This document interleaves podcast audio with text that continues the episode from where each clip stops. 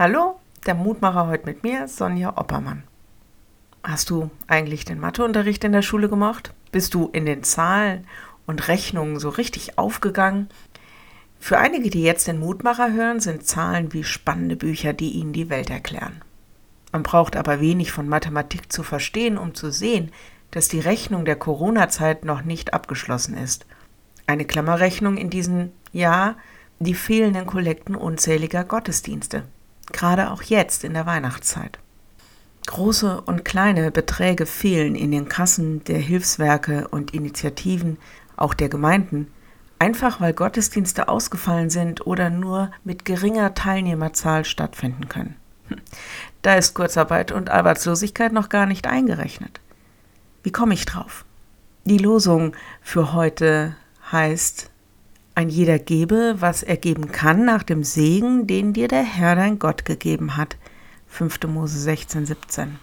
Der Zusammenhang ist das Laubhüttenfest. Ein Erntefest, an dem man dafür dankt, was Gott für einen getan hat. Mit großer Selbstverständlichkeit nehmen wir Gutes von Gott in Empfang. Und in den Bestimmungen für dieses Fest heißt es, komm nicht mit leeren Händen zu Gott, sondern gib etwas zurück von all dem Segen deines Lebens. Ich glaube, es geht nicht nur um Geld, es geht um eine grundsätzliche Einstellung des dankbaren Gebens. Ich meine, wenn ich so dankbar bin und wenn ich mich zutiefst getragen und versorgt weiß von diesem Gott, kann ich dann nicht auch was zurückgeben? Und wenn es Geld ist, mit dem Gemeinden, Hilfswerke und Initiativen einfach auch weiter arbeiten können, das ist doch dann schon einiges. Wenn du magst, dann bete doch noch mit mir.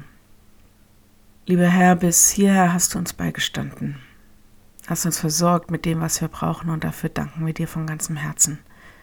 Wir gehen in diesen letzten Monat des Jahres, alles so anders als sonst. Hilf uns einen Blick dafür zu haben, wo wir gebraucht werden. Gib uns den Mut auch abzugeben. Zeig uns, wer unsere Hilfe und unsere Unterstützung nötig hat. Wir bitten dich für alle Hilfswerke, alle Hilfsinitiativen und auch für die Gemeinden, die finanziell unter Druck geraten sind. Du weißt, wer Geld braucht, wofür und für wen die Gelder dann auch verwendet werden. Schenk Unterstützung für das, was wichtig ist. Und schenk uns Augen und Weisheit, in all dem auch auszuwählen, wo es besonders Not tut. Wir bitten dich für uns an diesem Tag, dass du uns hilfst, mit all dem hier zurechtzukommen. Halt schützend deine Hand über uns und leite uns durch diese Zeit. Amen. Morgen wieder ein neuer Mutmacher. Bis dahin, bleib behütet. Tschüss.